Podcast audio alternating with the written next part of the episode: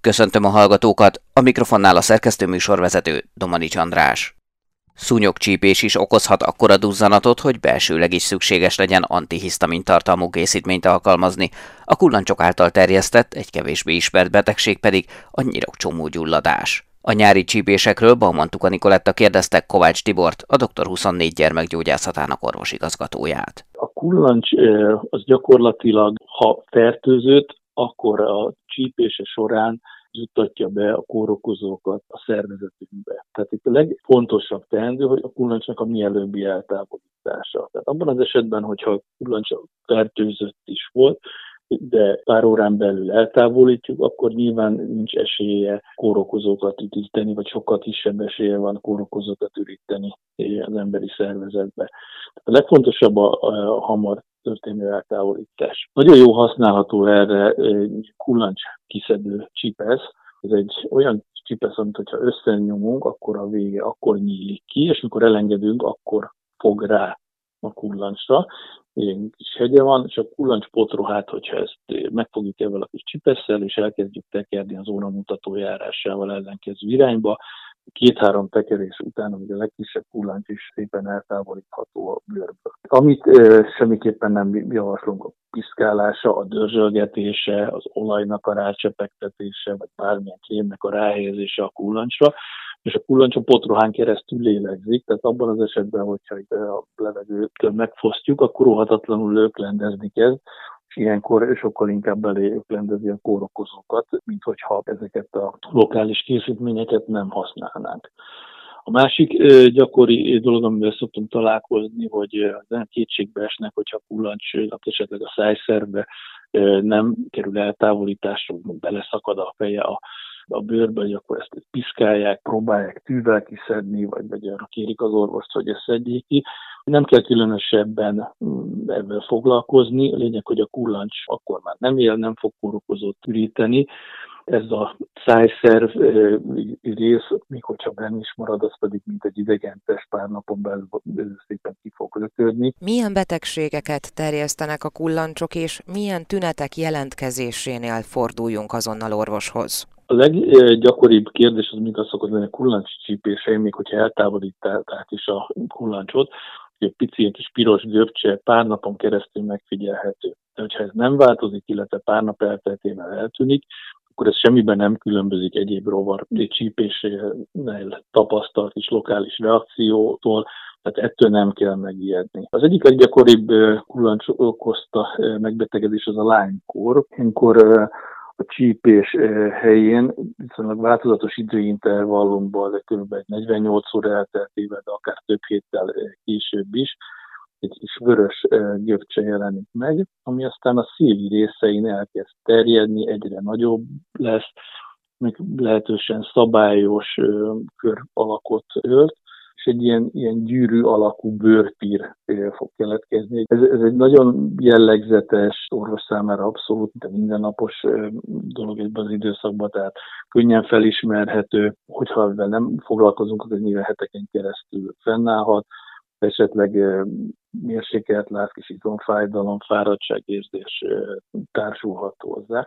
Abban az esetben, hogyha nincs kezelés, akkor egy másik stádiumban fejfájás, izommeresség, agyhártyagyulladás, ideggyulladás, akár arcideggyulladás, ízületi gyulladás, vagy szívizomgyulladás előfordulhat. Nem szokott ezzel gond lenni, mert eléggé feltűnő ez a bőrjelenség, és amennyiben a megfelelő antibiotikus kezelést megfelelő dózisban, megfelelő ideig megkapja a, a, a páciens, akkor szépen gyógyítható. A másik megbetegedés, ami a kullancsok terjedik, az a vírusos agyvelő gyulladás, ami egy-két hét lappangási idő után jelentkezhet a kullancsípést követően, és lázzal, felfájással, hányással, bénulásos tünetekkel járhat. A korai enyhébb megbetegedés esetén inkább ilyen influenza-szerű tünetek vannak, amik akár párnapos tünetmentesség után nem ismét fölerősödnek, láz jelentkezik, illetve bénulásos tünetek jönnek. Ennek viszont nincsen specifikus gyógyszeres kezelése, viszont nagyon fontos, hogy létezik védőoltás ellene.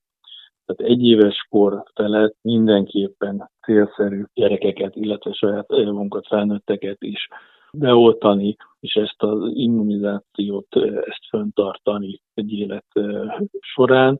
Van egy kevésbé ismert harmadik megbetegedés, ami szintén a kullancsok terjesztetnek, ez a kullancs által terjesztett nyirokcsomó gyulladás. Az általában a tarkótájon vagy a hajas fejbőrön bekövetkezett kullancscsípést követően szokott jelentkezni nagyon típusos, hogy a nyirokcsomó duzzanatok azok a tarkon tájon jelennek meg, illetve magának a csípés helyén akkor egy ilyen kis csomó váladékozó kis seb létre.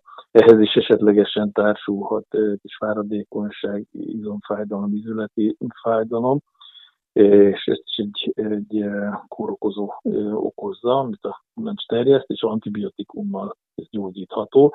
Tehát, hogyha ezen a területen látunk ilyet, vagy a hajas fejbőrön látunk ilyen váladékozó kis sebet, akkor nyilván a kis lokális sérülésen kívül erre is célszerű gondolni. Léteznek-e már olyan tesztek, amelyekkel egy eltávolított kullancsból meg lehet állapítani azt, hogy az állatnak van-e valamilyen fertőzése? Be lehet vizsgáltatni, tehát léteznek ilyen vizsgálatok ugyanakkor az önmagában a kezelés tekintetében inkább csak annyit jelez előre, hogy esetlegesen a kullancs csípést követően az általa terjesztett betegség megjelenhet annál az illetőnél, aki elszenvedte ezt a kullancs csípést. Tehát, hogyha kullancs például időben el lett távolítva, akkor még a korábban említettekhez hasonlóan nem biztos az, hogy egy megbetegedést okozó fertőzést fog nálunk kiváltani, annak ellenére, hogy maga a kullancs fertőzött volt. Nyilván az pedig egy megnyugvást ad, hogyha a kullancsnak a fertőzöttsége nem igazolható, akkor uh, nyilván a túlzott uh, figyelem, a túlzott uh, aggodalmaskodás kivéthető. Mi és darás csípés esetén mi a teendő, mit tegyünk, és mikor tudhatjuk azt, hogy valami komolyabb baj van, és segítségre van szükségünk? Nagyon látványosak a és a darás csípések, nyilván a, amiatt, hogy, hogy egy heves fájdalom jelentkezik, emiatt a gyermek egyből jelzi azt, hogy csípés szenvedett el. Ami nagyon fontos, hogy nagyon látványos lokális tünetek tudnak kialakulni, abban az esetben is, hogyha daráscsípésre vagy a mélycsípésre nem allergiás valaki. Tehát abban az esetben, hogyha a csípést követően egy bőrpír, egy duzzanat jelentkezik. Sőt, akár eh, meg azt is szoktuk tapasztalni, hogy ez a pirosság, duzzanat, ez eh, jelentős mértékű, de mondjuk ez a, ennek a kialakulása inkább egy, egy 6-8 óra elteltével alakul ki, akkor ez nem a klasszikus eh, azonnali típusú anafilaxiás reakció, amit nagyon meg lehet ijedni, hanem ez egyszerűen csak a méreganyagnak a, a lokális hatása a szúrás e, környékén. Tehát ettől nem kell megijedni, még hogyha látványos is, még hogyha jelentős e, duzzanatot okoz is, akkor is antihisztamin készítmények használata, mint lokálisan, mint belsőleg. Gyógyszeres formában pár nap alatt ezt a reakciót szépen visszaszorítja, megszűnik a pirosság, a duzzanat és a fájdalom. Maga a klasszikus varázs vagy mélycsípés allergia sem az első csípést követően szokott kialakulni. Hát, valamivel szemben úgy allergizálódunk, hogy találkozunk vele, és aztán egy túlérzékenységére alakul ki a szervezetbe.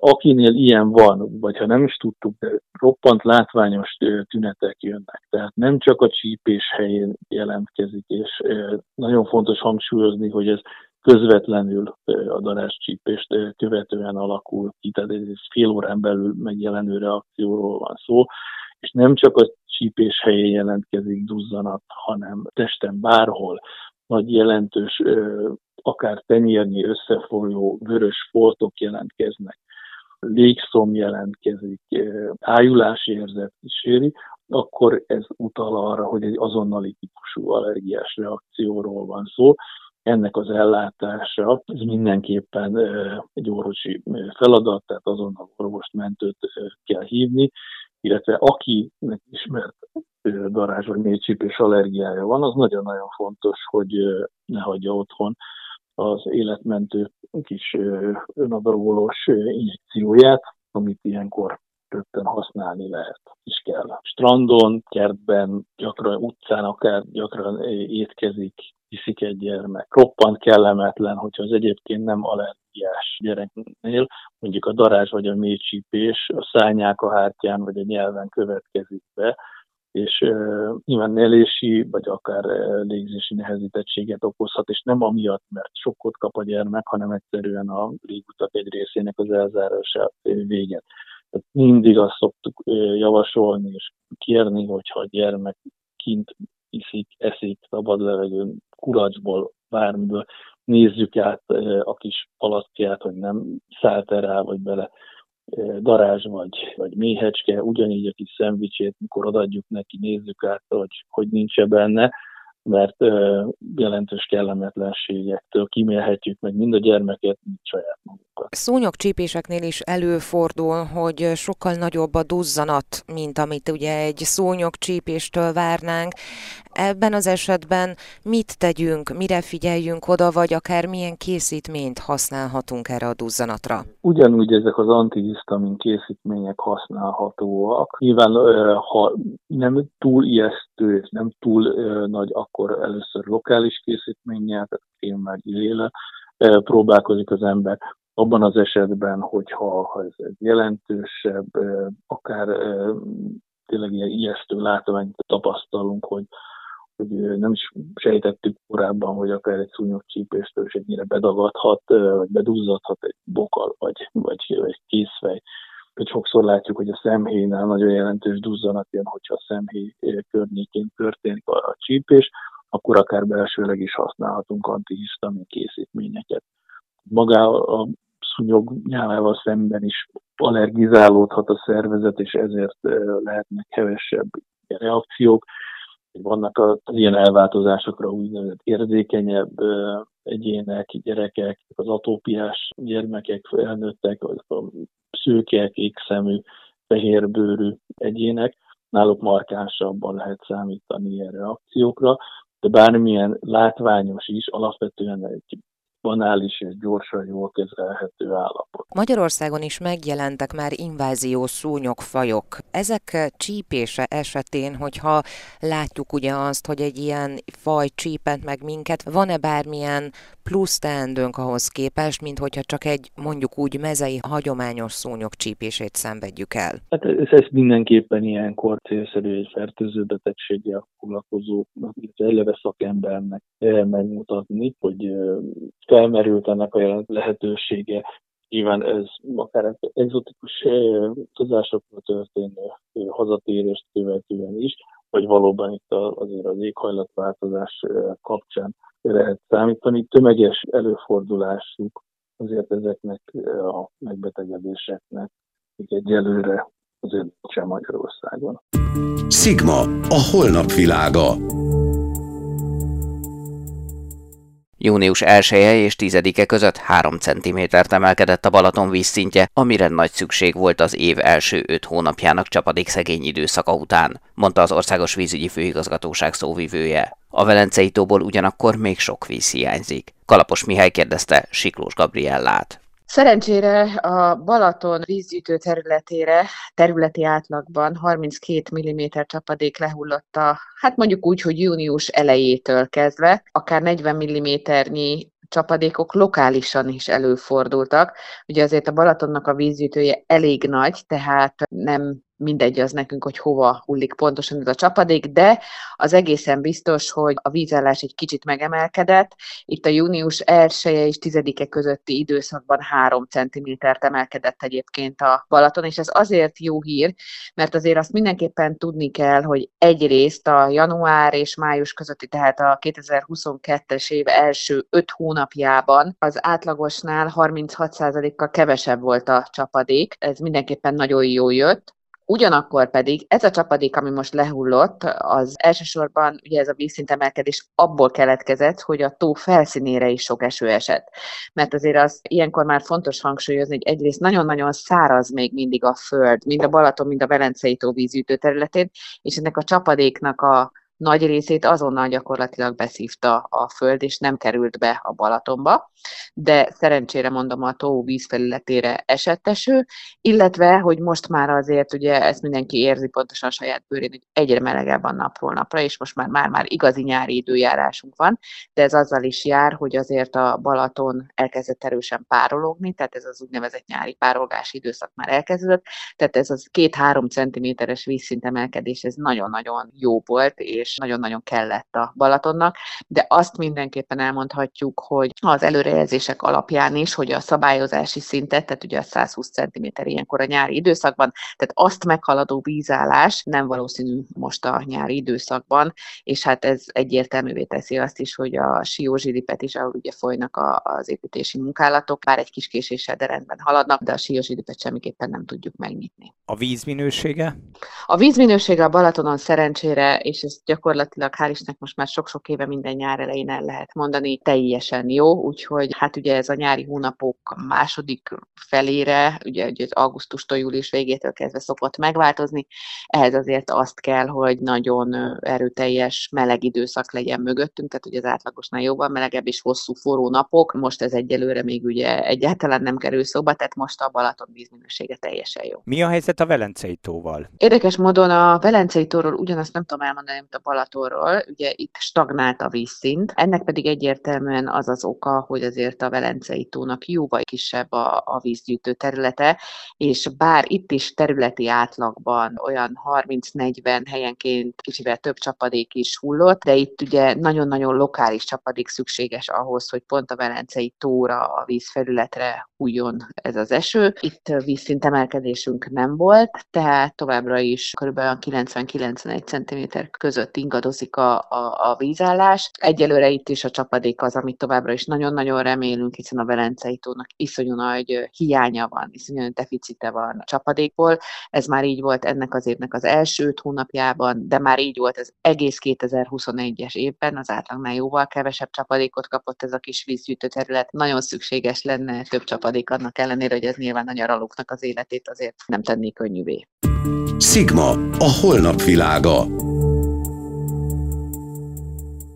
Nyáron a melatonin szint változása csökkentheti a nappali fittséget, növelheti a fáradtságot, éjszaka gyakrabban felébredünk, az alvásunk töredezetté válhat, mondta a Magyar Alvás Szövetség elnöke. Kalapos Mihály kérdezte Géni Györgyöt. Az előrejelzések szerint hosszú és horror nyára számíthatunk, a nyár amúgy is jelentősen befolyásolja az alvókánkat, de a szélsőséges meleg pedig hát kifejezetten nehezíti az alvást. Megnövekszik a világos órák száma, és ez hat a cirkadian ritmusra, vagyis a test belső órájának a közvetítésével az alvás és ébrenlétünk változásaira. Minél tovább érzékeljük a fényt, a szabályozó belső óránk annál tovább jelzi, hogy még nem érkezett el az alvás ideje. Mégis mit tehetünk, hogy azért nyáron is sikerüljön 8 órát aludni, és hogy kipihenten kezdjük meg mindig a következő napot? Hát mindenek előtt korlátozni kell a napfényel való találkozást. Az erős és direkt napfény az nem csak a bőrünket érinti, hanem bizony a agyunkat, a tudatunkat, és ezt a bizony szikadiál ritmust is. Például a napszemüveg használata kifejezetten arra is jó, hogy tompítja az erős fénysugarakat, és ezt a napfénynek való való kitettséget korlátozza, és ez alvás szempontjából is fontos lehet. Számosan praktika van, amivel mi magunk is segíthetjük a nyári alvást. Ezeket a bizonyos esti, otthoni szobai rutinokat rendszeresen be kell tartani. Legalább másfél-két órával a lefekvés előtt célszerű elkezdeni már ráhangolódni a, az alvásra, hogy ideális környezetet is tudjunk a hálószobánkban létrehozni, többek között nyilván a, a levegővel, tehát a hőmérséklettel. Az ideális hőmérséklet a hálószobában nyáron 18 és 20 fok körül van. Ventilátorokat lehet használni, de hát ennek a zaja sok esetben befolyásolhatja az elalvásunkat. Nagyon fontos az, hogy megfelelő legyen a háló ruhánk az ágynemünk.